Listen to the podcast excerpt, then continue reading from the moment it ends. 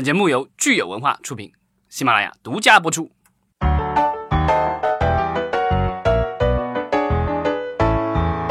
欢迎大家收听新一期的《影视观察》，我是老张。我是大米，大家好，我是石溪。对，今天我们终于集齐了。今天特别的冷，对，所以我们今天要录抖音。我们今天都 是在在颤抖中。发生。呃，在说今天的这个主题之前，我们还是像上次一样回应一下大家给我们的留言吧。我们的这个工作还是有的时候有一些疏疏忽的，然后感谢大家的指正啊。上一期我们聊那个动漫的时候，呃，三 D 动画，三维动画电影，对，然后那个我们犯了一个非常不应该的错误，然后请大家原谅，就是说我们这个提到了呃哆啦 A 梦今年上映的金银岛，对，然后我们认为它是一部三 D。呃，电影，但事实上，对我们俩来之前居然没有一个人看这部电影。对，那就是因为我不在。因为，我看了，这个其实不在。这个其实就是我们的惯性思维导致了我们犯了这样的一个低级的错误。因为其实我们之所以认为这部电影是三 D 的，这个是因为它的上一部那个。呃，也是在国内上映的，与我同伴我同行，对，伴我同行。然后当时是五亿多票房，然后是应该是有史以来从日本进口到中国放映电影院放映的票房最高电影。当然，我不知道追捕当年的这个票房换算成今天有多少钱了，但是从绝对数字上来说的话，是这一部。对，这是二零一五年的《哆啦 A 梦》。二零一六年或一七年都有《哆啦 A 梦》进入到我们的中国大荧幕。嗯，其实票房好像也都至少都有一亿左右吧，一亿多一点。嗯嗯嗯。然后，但是内部就是《伴我同行》之所以是这个三维的，是因为那是纪念这个作者八十周年，所以是一个特别版。之后的其实或者之前的版本其实都是二 D 动画。嗯，所以我们上次聊这个三维动画的时候，就一不小心就把这个《哆啦 A 梦》给算进去了哈。有位听听友叫秋水与与秋雨，就是说，如果你们算这个哆啦 A 梦的话，为什么不把柯南也算进去？然后才发现说，哦，原来哆啦 A 梦，呃，只有一部，二零一五年那一部是三维的动画。但是没关系，我们呃，如果说到二维动画的话，我们可以在。十二月份的这个《龙猫》上映之后，我们再盘点一下今年二维院线动画的整体的表现。嗯，那个时候大大米一定要来，大米不来，我们聊动画都没有底气。对，估计就要被这个被大家就是骂得体无完肤了。那我们言归正传，来说今天的话题。对，然后今天我们的话题是说这个，我们现在已经到了十二月了嘛？那其实，在上个月底，呃，发生了就是一件事情，然后呢，就是。呃，现在也是陆陆续续有各种的新闻报道出来，我们也是总结了一下，然后跟大家分享一下。其实就是呃，在十一月底，然后在成都是召开了我们的所谓的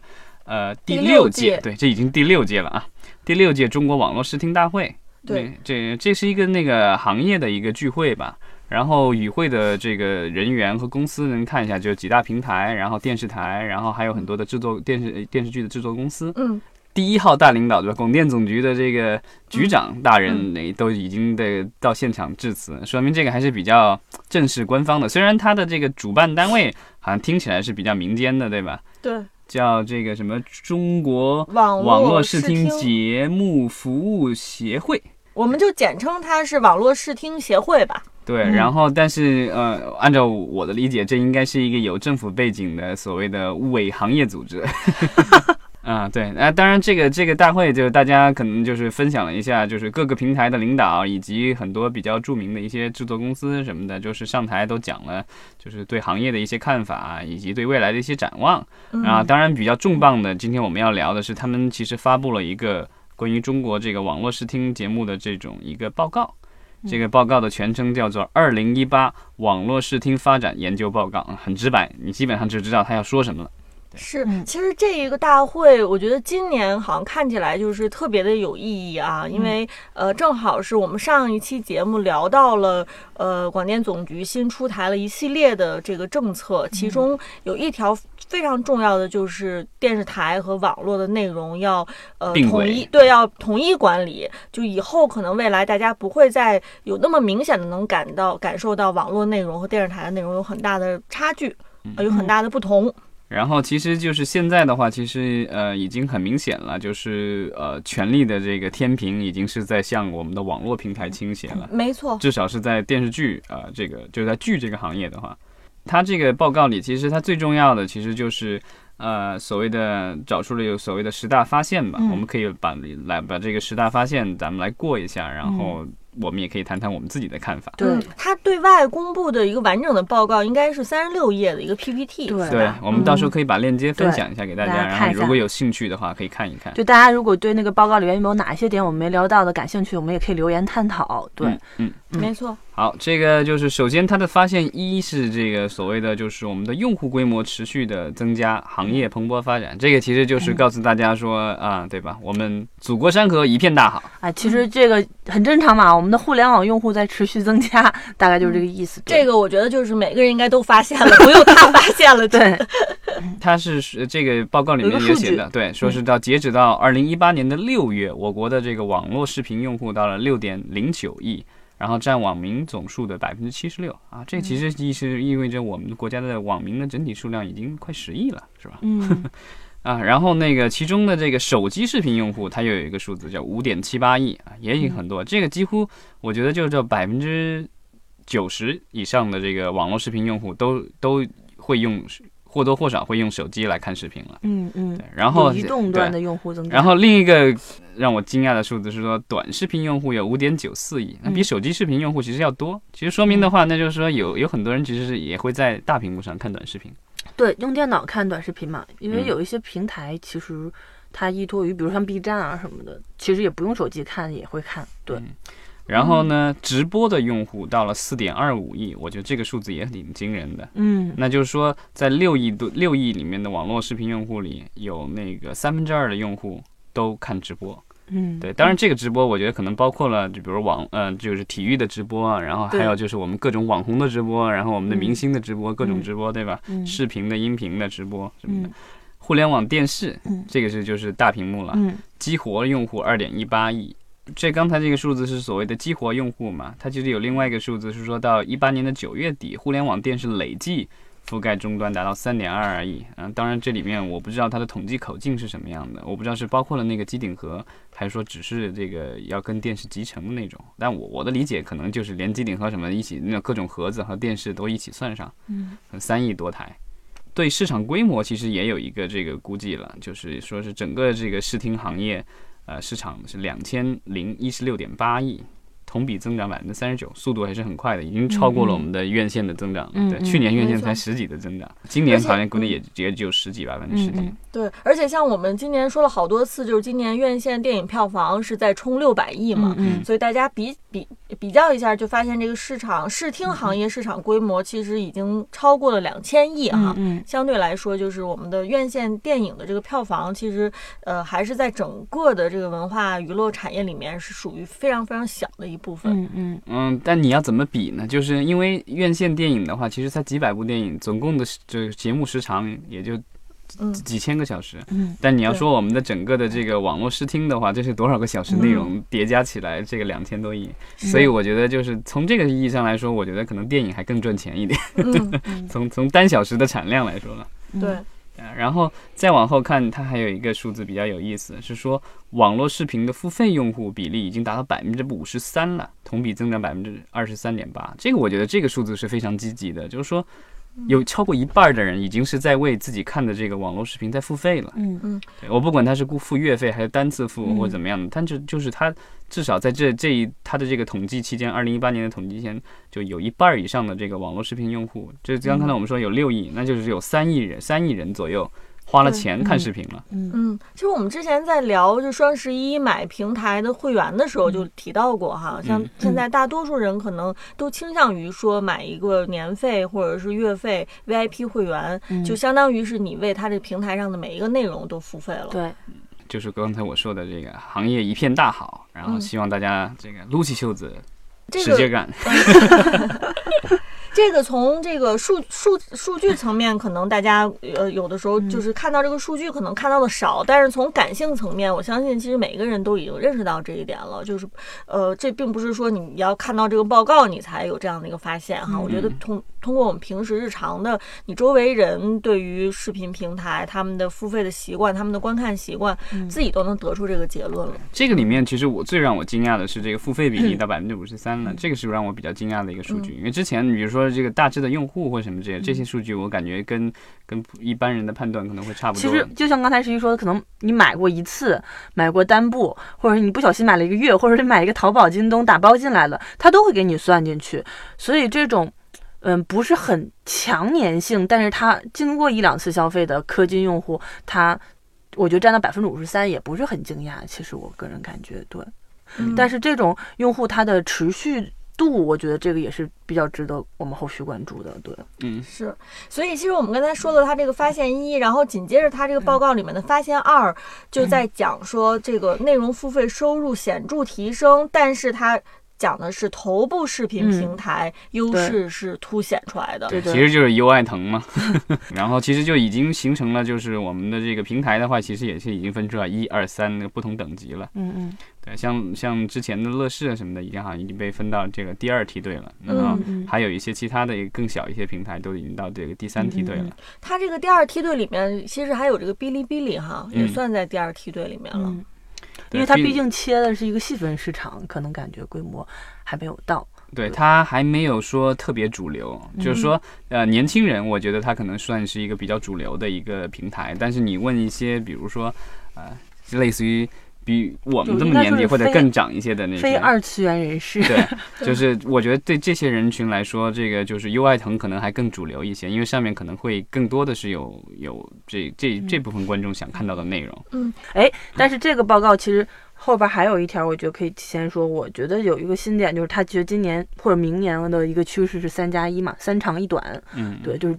短视频平台。异军异军突起，就是猛猛烈的，就是往上涨。这种就是抖音。现在短视频，包括我看这个报告里后边写，以及我跟我投资朋友聊，其实现在短视频付或者是商业逻辑反而比清晰的一个点，是因为它和电商挂钩更紧一些。嗯，就因为已经有很多的短视频公司或者短视频个人，呃，或者是他们集结成的一个小团队。他们有一个词儿叫带货，就是一个内容可以带货，就是它达到一定的量，它就可以跟电商有强烈的挂，就是强粘性的挂钩。对啊，就之前在我聊的有一次不是聊过，就是说你现在去淘宝上看，然后它以前以前的那个就是包括在很多的中小城市，然后都是什么央视上榜品牌或什么的，现在都是抖音同款。对，不光是这种，它还有一种是带流量，就是这种广告的流量，其实连接性也挺强的。有，反正它有很多很多的方式，在这个，它只要有流量关注这个视频，它就会在底下进行一些电商的，就是软植入吧，对，然后。对，但是就是它其实跟我们刚才发现二里面说的这个内容付费其实并没有太大的关系，因为内容付费反而是这种比较反对的这个软植入或者各种植入各种广告的这样的一个逻辑，对吧？就是既然我付费了，那我为什么要去看你这些？这个其实就是我们之前上一次双十一的那一期聊到过的，就是说。我已经付了费了，你还要硬塞给我一些广告在长视频？还有主播对主播爱的供养，就是打赏打赏。我们应该也看《无敌破坏王二》了嘛？比如说你的小心心是可以换成钱的，嗯，对，你的点赞是可以换成我的主播币的。他的平台会给他钱，因为平台它后台它他获得了巨大的流量之后，他可以跟帮其他的东西去导流，然后那平台就愿意为这些有大流量的公众号和 UP 主。嗯，不能叫 B 站啊，它反正就是这种大号来来支付一定的费用。但但好像最近一段时间的新闻都说的是，之前有的一些这些所谓的直播的平台，然后后来因为资金的问题欠很多主播很多钱，然后就倒闭了。这个叫讨薪无门的，对。所以我觉得就是纯粹的去靠打赏或者是这种靠流量怎么样，我觉得还是呃。还是不可持续吧？要我觉得，我觉得这种商业逻辑上是可持续的，只是中国缺少一定的监管，缺少一定的规范。那我觉得，你像《无敌破坏王》里面他植入的那家公司，其实也是在国外已经成立了这种商业逻辑了，对不对？就是他说白，国内这些公司玩的也都是 C to C，就是 copy to China，就是抄到中国，把人家的模式抄过来。这种当然我知道，头条系其实就抖音、西瓜视频、今日头条。然后包括火山小视频，他们都是一家公司嘛，叫那个呃字符跳动，字节跳动，字节跳动。然后他们有一个很强大的后台算法，就可以进行精准推送。这种这个其实是他们最强大的优势，就是他们的算法，也是他们一直在做融资上面最有利的一个卖点。对，其实你要这么说的话，其实我觉得就是头条的这个技术呢，嗯可能是将来有可能更更倾向于像 Netflix 的算法，就是说它能够精准的像这个用根据你以往的这个阅读和观看的习惯去向你推送内容。对对对，所以它有一个点，我听就是叫做不打扰的一个逻辑是。比如说，老张，你的格调比较高，你在抖音看了一段时间，看多了之后，你会发现不会有很多很就是比如说，嗯，快手系感觉的东西，或者是很呃其他你不喜欢的东西推给你，推给你基本都是你喜欢的。比如说你，所以你会看到的可能是你喜欢的，比如说美剧啊什么的，甚至这次这种类型相关广告。但有一些小孩儿，他可能会喜欢看二次元的，有一些可能就会喜欢很很乡土内容的，他会。你会永远看不到他们看到的东西，所以你的界面永远对你来说是干净的，这种会让它的优势显得比别的平台更舒服一些。他会这种推送会更更精准，当然这是他自己所说的。然后以及另一个就是关于它内部的这个呃推送每一条啊就是传的视频，它是几轮儿。呃，计算机测试，它会先拿，比如说几几百号人、几千号人，或者是多少，它在这个里边达到了一定点击流量之后，它再进行二轮扩大，再进行二轮扩大。所以当它推到你的时候，它基本上是做了几次内部测试，是不是能达到一个点赞的百分比，再推给你的，进行这样的一个优选。对，所以他可能我确实听了一些他们那朋友的介绍之后，我觉得。它的算法逻辑确实比我们传统的国内一些视频平台，嗯，早期在搭建这个体系的时候考虑的更多一些。对，嗯嗯所以我，我觉得其实就是说了这么多，嗯当然就是说。它也涉及到，就是说，大家如果是对这个内容被推呃被推送的内容满意，那它也就最后会涉涉及说它是不是要付费。对，呃，也同时，其实，在为内容付费的同时，你也是为了这个算法去付费了。对对对，是这样的。所以就是说，嗯其实如果是这种新的技术特别成熟，然后能够找到更好的盈利模式的话，那也许这个可能会是对这个所谓的优爱腾的这个所谓的暂时的垄断进行一个非常有力的挑战。对，因为他现在已经开始布局，也是类似于爱腾类似的内容，比如说剧是吧？迷你剧和长剧号称也都要做，所以我们可以看一下明年的战局是不是会被这样一个异军突起的 global 吧全球独角兽一下子打乱。对，嗯嗯，那既然说到这儿，我们其实可以看看接下来他这个报告说的这个发现三啊，嗯因为他是发现三里面说的是网生内容走向精品化，优质市场环境在形成当中。那我觉得这个刚才因为我们一直在说说，哎，会不会有新的平台出来挑战优爱腾？但是其实。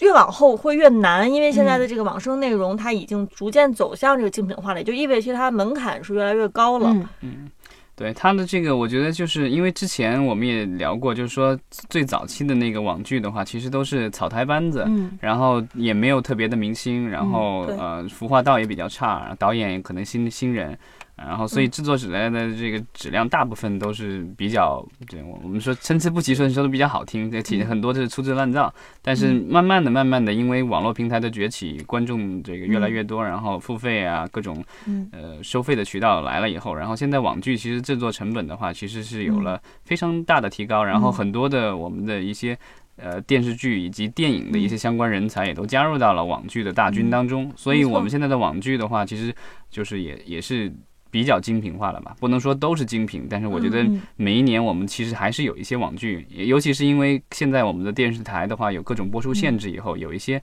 原来本来要做成这个台剧的很多的这个节目，现在也变成了网剧了，所以我们现在网剧其实还是有挺多精品作品。但是我其实这块儿要说一个担忧的，就是说，呃，首先我觉得这样的一个趋势是一个行整个行业的一个美好的愿望啊，也是我觉得是现在他们各大平台的一个不得已的选择，就是，嗯，因为其实我们可以看到今年年底或者下半年，所有的平台都开始推出自己的分账模式、分账逻辑，它会呃希望很多的呃。就是公司跟他们一起去玩分账这套，这个给到一个信号，就是平台不太愿意投钱去做自制，或者是走他们，因为早年很多的网剧公司的逻辑是希望拿到平台的投资，哪怕是一部分也可以，然后来保证平台本身的推广，然后呃以及平台的这样子的一些资源，然后甚至是前期的资金在二轮融资的时候的一个一个相当于护身符吧，但是。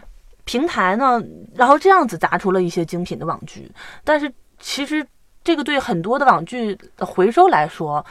如果他对并没有网剧公司并没有走市场，也就是说他们不是考虑的 to C 的逻辑，而是考虑 to B 的逻辑，而 to B 的风险全部都由平台来承担。那么这个需要平台内部这个 to C 以及运营的压力很高。那我们今年来盘点一下整个网剧市场，我们马上要做第四季度了嘛，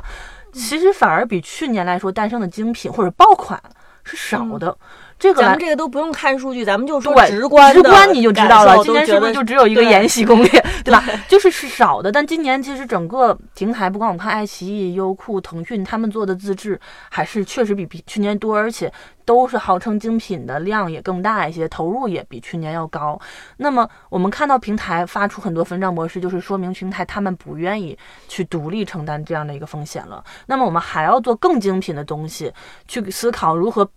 更加吸引观众的口味的话，也许这个成本会更高。但是如果我们想不通这个运营的逻辑、to C 的逻辑，以及分账之后，你让项目公司跟你共担这个风险，但是你又不开放你的后台分账数据，啊、是吧？没有第三方的监管，以及平台内部依旧存在这样子一个基于平台本身责编策划的一个个人。判断去进行的分级，它又不像院线那种一刀切，我所有的都按四五分、四六分这样子的逻辑。那么，有多少的公司愿意自己拿出更多的钱与你平台去共担这样的风险，去做更精品的东西？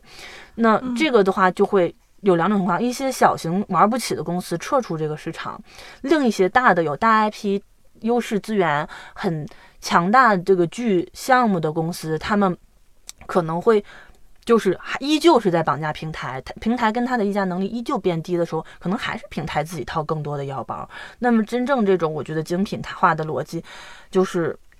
可能会让我们今年的网剧在一个很尴尬的情况下去做这个精品。嗯，对其实我觉得大米刚才说了一个很关键的一点，就是我们我们看到他这个报告里面，他文字的表述是说网生内容走向精品化，但是你仔细想，就是精品化这个词，它到底是什么意思，你思？知道吗？谁来定义是什么是精品化？是说我们的制作的体量上去了，嗯花钱花的多了就叫精品化吗？嗯还是说我们有更多的爆款出来，有更多大家喜就是喜闻乐见的作品嗯出来才叫精品？对就是这个精品化这个词儿是由嗯谁来定义的？其实我觉得网上内容与其说走向精品化，我更 care 的是它什么时候才能真真正正的走向市场化。我觉得它的这个精品化定义，从我从数据上来说，它的它的意思是说，首先那个就是网剧的整体的数量在降低，因为它统计了有这个前三二零一八年前三季度一共二百一十四部，比去年其实要少。但是然后呢，嗯就是然后他觉得这个就是播放量播放量增增加了然后呢，另外的其实应该还另言外之意，其实还有就是说，因为投入其实也在增长，那如果剧少了的话，那说明的话单部的这个投入要多哎了，。这就是我想说的，它是不是真的就是一个？因为剧少了，所以资源都集中到这些剧上了。而我在我观察，纯属个人主观观察，大家可以讨论。就是我观察它是剧少了，是因为有一些公司玩不起，我撤了。对啊，也就是说，有一些，但是它会带走一部分资源，有一些资本，有一些投资人他玩不起，他撤了，而不是说，比如说我原来行业里准备了，我随便说啊，比准备了十个亿的钱。可能分散投到了呃一千部剧上，然后这样子大家都很分散，哪个都做不好。那我现在这十个亿，我把它集中做二十部，不是这个逻辑。可能现在整个这个盘子就变成了可能只有，比如说五亿或者六亿或者七亿这样子，就可能跑掉了没有那么多，但还是会跑掉一部分。然后它均摊下来，可能每一部也就涨涨那么一点点，你知道吧？或者说甚至没涨都是有可能的。就是它这个我没有仔细的数据去算，但是我觉得存在这样的一个逻辑在这个里面。其但其实对说说实话，我看到这个时候，我的理解是这样的，嗯因为就是网站的这个投入的话，其实还是在每年是在成一定程度的提高的。然后呢，那嗯节目的数量如果降低的话，嗯呃，那就是我觉得大盘没有小，嗯大盘其实在不断变大。但只是说头部内容的话，拿到的资源会更多。然后嗯那些有原来的有一些，比如说头部的那种，不管是原来还是现在，他们肯定嗯是要的。那还有一些，我觉得中间的这个腰部的，比如说它可要可不要的，对那可能将来的逻辑就是说可要可不要的我就不要了，对，对啊，然后那就是资源越来越倾向于某一些少量的这个精品的内容，其他的就是让市场来决定你到底怎么样。对，但是这个里边这个精品其实很难界定，它到底怎么算是精品？这是刚才第一，第二就是说它市场风险谁来承担的问题。如果大家都不愿意承担风险，或者承担风险的这个逻辑并不是很公平，那为什么我要陪着你去做精品化的东西？嗯，如果如果精品化意味着更多的资源投入的话，对不对？这个其实我觉得就是还是回到，就是说我们这个现在渠道的话，逐渐的就是聚拢在这三大平台上，其实他们现在已经有了议价能力。是，我觉得可能也就是说，我们其实今天聊这个报告，并不是说给任何嗯东西下一个定论，对对对而是说探讨探讨，让这个报告其实。大家能想一想，就是到底未来我们这个网络视听行业往哪个方向走？因为这这个报告其实在很多方面，它的措辞和表述也都是对很模糊的。对，嗯，因为其实我觉得有一些东西，大家是看到一个很好的趋势，就市场告诉你它是可以做到这样的，但是如何做是一个很大的值得探讨的问题。我们不能光看着市场一片大好，但是把一手好牌打烂打得稀烂。包括后边它还有一个数据，我看到是。就是批评现在网络内容同质化严重，内容缺乏创新力，我们急需就是做新的东西，然后去刺激这个市场，不要总做同质化的东西。但是如果我们的核心决策，不管是投资人还是我们中间哪哪些环某些环节的一些决策者，任何环节的决策者吧，他对创作领域的或者是前期产品生产的人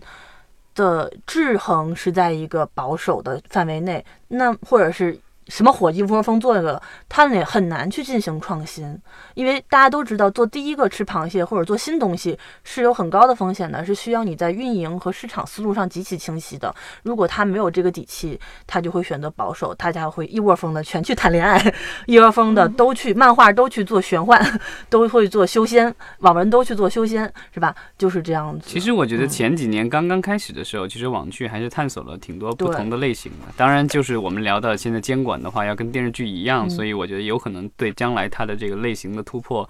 呃，至少我觉得从难度上来说会嗯越来越大。我觉得其实不是说类型，只是因为监管，因为我们可以看到这几年有一些剧和电影悬疑啊什么做也挺好的，嗯，但是它的市场体量就是小，它天花板是非常。但因为你现在要跟电视剧同样的标准的话，那有一些题材电视剧不让做，那你也做不了。不，这个是可以做的，这有很多的类型是可以做的，完全没有审查风险。但是因为它盘子小，所以很多人不愿意投或者不愿意做，因为它看起来就是我付出同样的辛苦，但是我没有喜剧赚得多哦，我没有谈恋爱赚得多哟，或者我没有谈恋爱看起来更像爆款哦，那他肯定就会都愿意去做爆款的逻辑，就会愿意做全面向的东西。那其实悬疑或者是嗯一些小众的东西，甚至现实主义题材的一些剧。也有市场，只是它需要你可能就是控制好成本，或者是很明白这个细分市场操作逻辑。但很多人就会觉得，与其这样，我不如做个全民向的喜剧，或者是谈恋爱这样。嗯但是我觉得互联网本身就是这样子，它迭代速度很快。如果你真的想在互联网这个逻辑里玩东西的话，你保守是永远做不出来的。对，我觉得互联网的一个好处是说，我觉得你的试错的话，就是你得到反馈非常快。比如说你做一个剧，以前的那个剧你要等电视台排播或什么之类，现在的你做完了就电网站要放，啪，瞬间就全放，然后几十集可能一起放出来，对，你立刻就知道结果。经常说我 们写东西不要去贴热点或者贴热词儿，尤其是网络热点。为什么我们今年写的剧本，明年它就已经过时了？你有什么好贴的？我们可以看到今年，我前两天看一个二零一八网络流行语报告嘛，里边全都是今年的我们想都没有想到的东西，什么包括《延禧攻略》里的大猪蹄子，是不是？这个是人家创造出来的新的东西。他肯定去年他也没有想到大猪蹄子会成为网络 年度热词，所以就是，但是如果你今年你说啊，那这个是年度热词，我我剧本也要猛用这个词，什么大猪蹄子、SKR 什么的，那明年这个全都 out 了，就全都过时了，你没有办法去追求这追追逐这个互联网时代的潮流的，你只能创造潮流，我觉得。嗯，其实刚才我们这是第七条啊。嗯，我我们刚才说了半天，其实已经就是说涵盖了他的这个很多个发现哈，对因为呃，包括他说的这个手机成首选啊，智能电视受欢迎啊，这些也都是嗯也都是不是什么新新鲜的东西对不了啊新鲜了不新鲜。然后包括他说，近半数的网络视频用户不再接触传统媒体，呃这个我发现五。对我估计我们听很多听众朋友已经早就不再接嗯触传、传统媒体了哈。呃，然后发现六是说，呃，八零后成主力军，嗯，网络视听内容成刚需，这个就是更宏观一点儿哈。我觉得其实可能是更年轻的人可能有其他的更多的好玩的，然后再年长一点的人可能玩的又是另外的一套东西。哦，对了，关于这个传统媒体的这个词，就是我其实稍微想插一嘴，就是我觉得这个界定或者这个词儿稍微不太严谨，它指的到底是内容层面的传统媒体，还是消费环、消费场景层面的传统媒体，就是说白了，就是大家只是稍微场景变了，但是对内容的这个，因为我知道现在，比如说传统媒体，大家理解是不是，比如说原来的曾经的纸媒，然后电视台这样的。但是据我所知，现在的纸媒，曾经的纸媒、电视台，他们也都开了自己的网站，有 APP，网络网络各大网络平台也有他们自己的主页，然后也有自己的 APP 公众号。大家如果在新的新媒体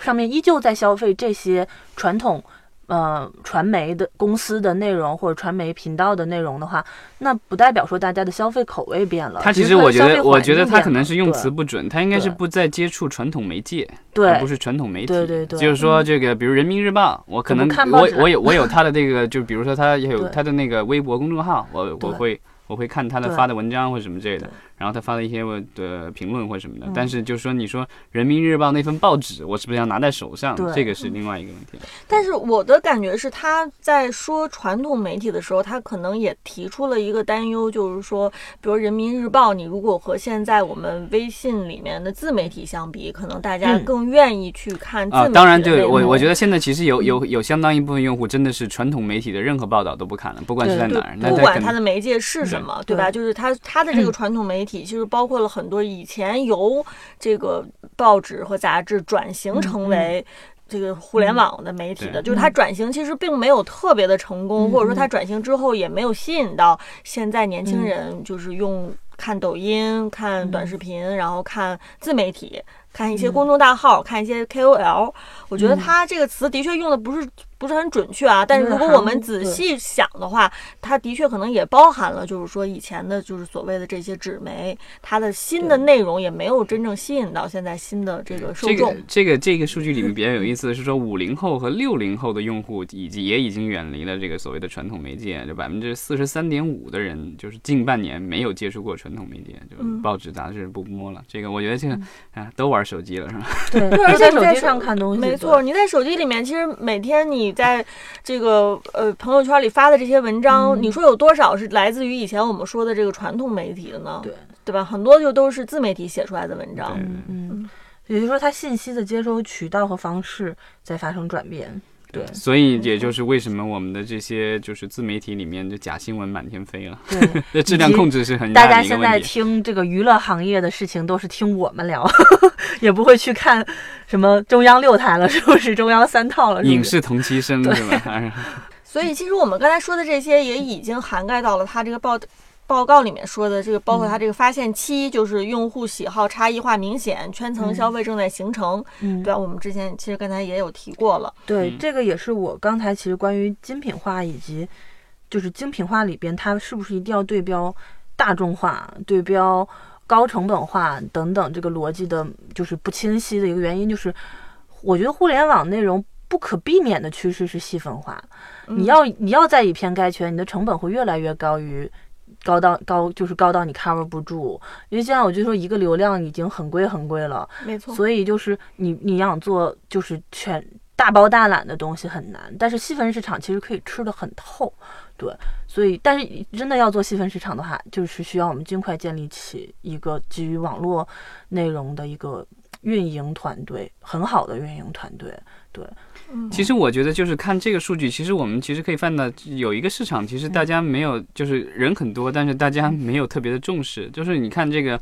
就是其实五零后、六零后也已经转战了这个网络视频了。然后各种网络媒体，那其实但是我们现在的很多网剧什么之类的，你看生产的时候，你是跟这些平台或什么，他们都会希望要年轻化，要干嘛什么的，要适合年轻受众或什么。其实我觉得，就是当越来越多、越来越多的大叔大妈们舍弃了电视以后，其实他们也是将来这个。我跟你讲，很多的这个对五零六零后这个群体的挖掘，游戏行业比我们这个。影视行业早好多，他们已经现在有很大一部分业友都是靠我们爸爸妈妈来支持的，而且赚的很很盆满钵满。对啊，所以我觉得其实也许将来我们的这些网剧的话，别别都望着这个所谓的年轻化观众那边靠，那也许也可以做一些就是类似于原来传统这个电视，像那个什么乡村爱情故事，我觉得就是那种比较典型的。就是我爸，我每年过年回家，我都看我爸就。拿着个 pad 一直在看什么主旋律抗日战争啊什么的这种嗯，他应该还是有的。但是有一个问题就是这波人他好像显得声量很小，但其实市场很大。对，那可能他看完了就看完了，不会像年轻的受众一样的，还要在朋友圈发一下、评论一下、感慨一番，是吧？对？他就显得影响力不足，他不会冲上微博话题榜。对，他们是所谓的沉默的大多数。是吧 那我觉得其实像呃五零后、六零后，他们之所以没有被呃平台。充分的重视，就是相比起他们对年轻人那么那个重视程度来说，嗯五零、后、六零后，他可能对平台来说面临的最大问题就是，他消费这个内容的习惯和年轻人不一样的。就是年轻人消费之后，他可以转化成其他的消费，对吧？他可以在上网再买买其他东西啊，或者他愿意为影视剧里面这些明星再去花钱。但是五零后、六零后，其实说起来的话，他们更习惯于就是电视内容是不花钱的。我看完之后，我也不会再衍生出其他的消费行为。对那从平台这种完全商业化的逻辑来说，他可能觉得我照顾你这个群体，嗯对他商业化其实没有太多的帮助，对，所以他们其实是被忽视的一个群体。还有这个，但是你想，今天的这个市场的话，已经相对饱和了。然后，我觉得你如果要继续再增长的话，那我觉得你可能就是得要真的是细分市场，方方面面可能都要有不同的策略和内容来照顾。要基于可能就要看他们在微信和就是支付宝这种在线支付的核心受众五零后、六零后以及更高年龄层占的比例了。因为据我所知，有很多年龄层偏大的人，他并不信任这种网络支付，所以他的银行卡很多都没有绑上，以及嗯网络诈骗很多。没有啊，但很简。单，就是他们很多时候会让自己的亲戚或子女对转钱，没有，就比如说转钱转到他的这个，微比如微信钱包里，对对对这种其实还是他就会要一点点就好。小额支付对是行的，所以比如说你让他付一个月的钱，然后看，比如十几二十块钱，然后看一个月的这个剧对还有就是我觉得就是有可能的。有些爸爸妈妈他拿的是子女的账号，就是会员号去看嘛，嗯，所以就是，其实那这个对平台看数据来说，他是看不出来的。就真正的实际消费行为到底是谁来产生的嘛？嗯就实际的消费决策到底是谁来决定的？这就跟很多小孩子想看什么，但也是爸爸妈妈付钱是一样的道理。那他看不到数据，他可能就会觉得这部分比例的人是少的。这个其实我觉得就是 Netflix 做的比较好的一个地方是说，它现在就是它的那个所谓的高级账户 Premium 的这个账户的话，它是可以，你可以是多个设备同时登录，然后你可以每个人可以设一个自己的账那个子账户。所以呢，就是爸爸妈妈对吧，儿子，然后这个嗯女儿什么的，就一家人的观看习惯都是在不同的地方。然后那个 Netflix 其实是可以看的，然后甚至它有专门的儿童账户，所以你这个就是你把这个子账户设成一个儿童账户的话，他知道你是一个小孩儿在看，然后他推荐的也是相应的东西，然后根据你的相呃阅这个就是观看习惯，他会设定相应内容。这样的话，他我觉得他比较好去统计这个东西。那如像咱们的这个。平台都不支持这个有子账户的这个产生，所以就是所有的人的这个，如果大家一家大小共用一个账户的话，那你就看的就是基本上就是很混乱，就是什么都在看，对吧？然后有特别低龄的，然后也有特别的这个传统的一些东西，或者一些还有一些稍就介于中间的东西都有。所以，所以其实说起来，就是从技术层面上来说，我们还有很长的路是要走的哈。就是说，还有各个方面、各个角度可以挖掘这个用户体验，怎么样在在提升用户体验。所以，呃，当然我们看的回到这个报告来说，其实发现八。呃，我不知道为什么这个总体预期乐观结结构格局被看好啊，它放在发现八，我觉得这就是像一个总结陈词一样，是没有什么发现的感觉。发现发现九就是你刚才说的这个短视频商业价值被看好，政策导向指引内容升级。对，这个是大米已经早就发现的了。对 然后最后我们这个发现十是发现也没用，对啊，人工智能算法将优化视听产品制播流程。嗯，这个其实是挺有意思的，因为它我们上次其实讲到了这个内容审核，所以我看到它这个发现十的里面，它特地说到说未来人工智能和算法可能会最先渗透进入内容审核。那我想说，可能我们上周担心所谓的公务员的工作效率问题啊，可能就不用太担心了，其实可能以后现在已经就用 AI 来其实现在已经。有了，就是很早很早，我有朋友来说，它不算是人工智能，但是有一部分是技术审片儿就是它会有类似的一些片段，呃或者什么的，他会。呃，筛选，但这个可能也跟盗版有点关系，对。全网的去筛选。其实嗯美国的有一些视频，还有一些网站的话，他们审核自己的，比如说图片啊，然后文字以及这个视频内容的话，它也是用人工智能筛嘛。那个之前 Facebook 就是，但是人工智能筛会有一个问题，就是说有时候矫枉过正，嗯把一些不该删的东西删了，对或者是说有漏网之鱼，然嗯后就是 Facebook 之前也是出了各种事故，然后等于是。呃，上面有一些特别不合适的这个嗯内容，然后结果都让他们漏出去了，因为他们嗯人不够嘛。后来出了各种事情以后，现在就是说还是要雇很多的人，所以就是还是需要是人工智能配合人工嗯。两边合起来嗯一起来做才有可能。然后他这里边提到的分发营销，其实就是刚才我们说的那个今日头条系、抖音系他们的那个推用推算法用来算法来推送，嗯对，让你的这个首页体验更好。对，但他提到说用人工智能和算法来做 IP 评估，我觉得这个这个我觉得是世界上的一个大难难题吧对，还没有没有之前这个国外不是有有做过一些呃搞笑的事情，比如说用人工智能编了一个软软件，然后写了个剧本，拍了个短片，对吧？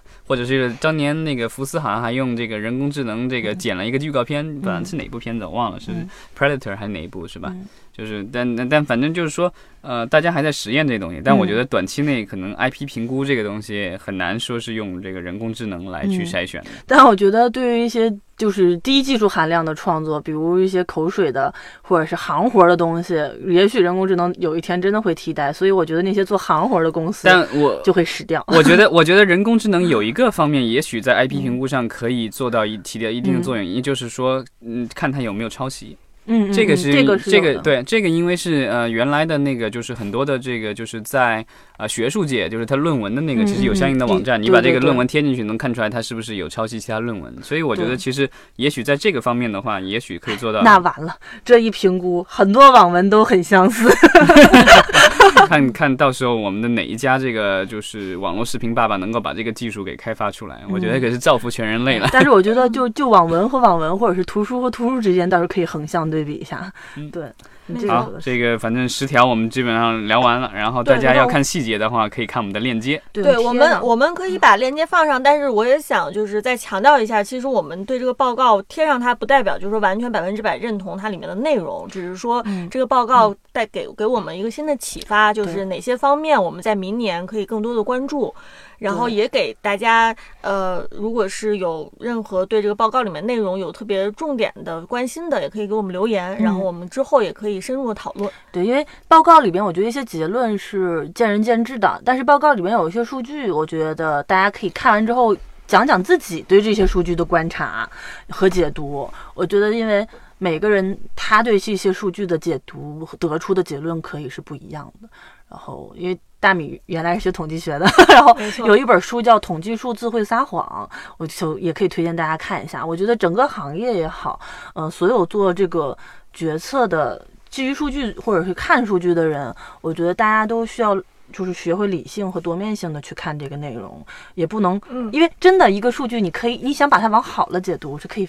可以有一百种方式的，你想把它往坏了解读，也可以有一百种原因逻辑。所以最终呢，还是你看它怎么去支撑你做你自己的内容的判断和市场的判断，我觉得就更有用一些。对，嗯嗯说得好，好，谢谢大米的分享，好，欢迎大家积极留言，好吧好，？谢谢，欢迎扔板砖，哎，拜拜。好拜拜。拜拜。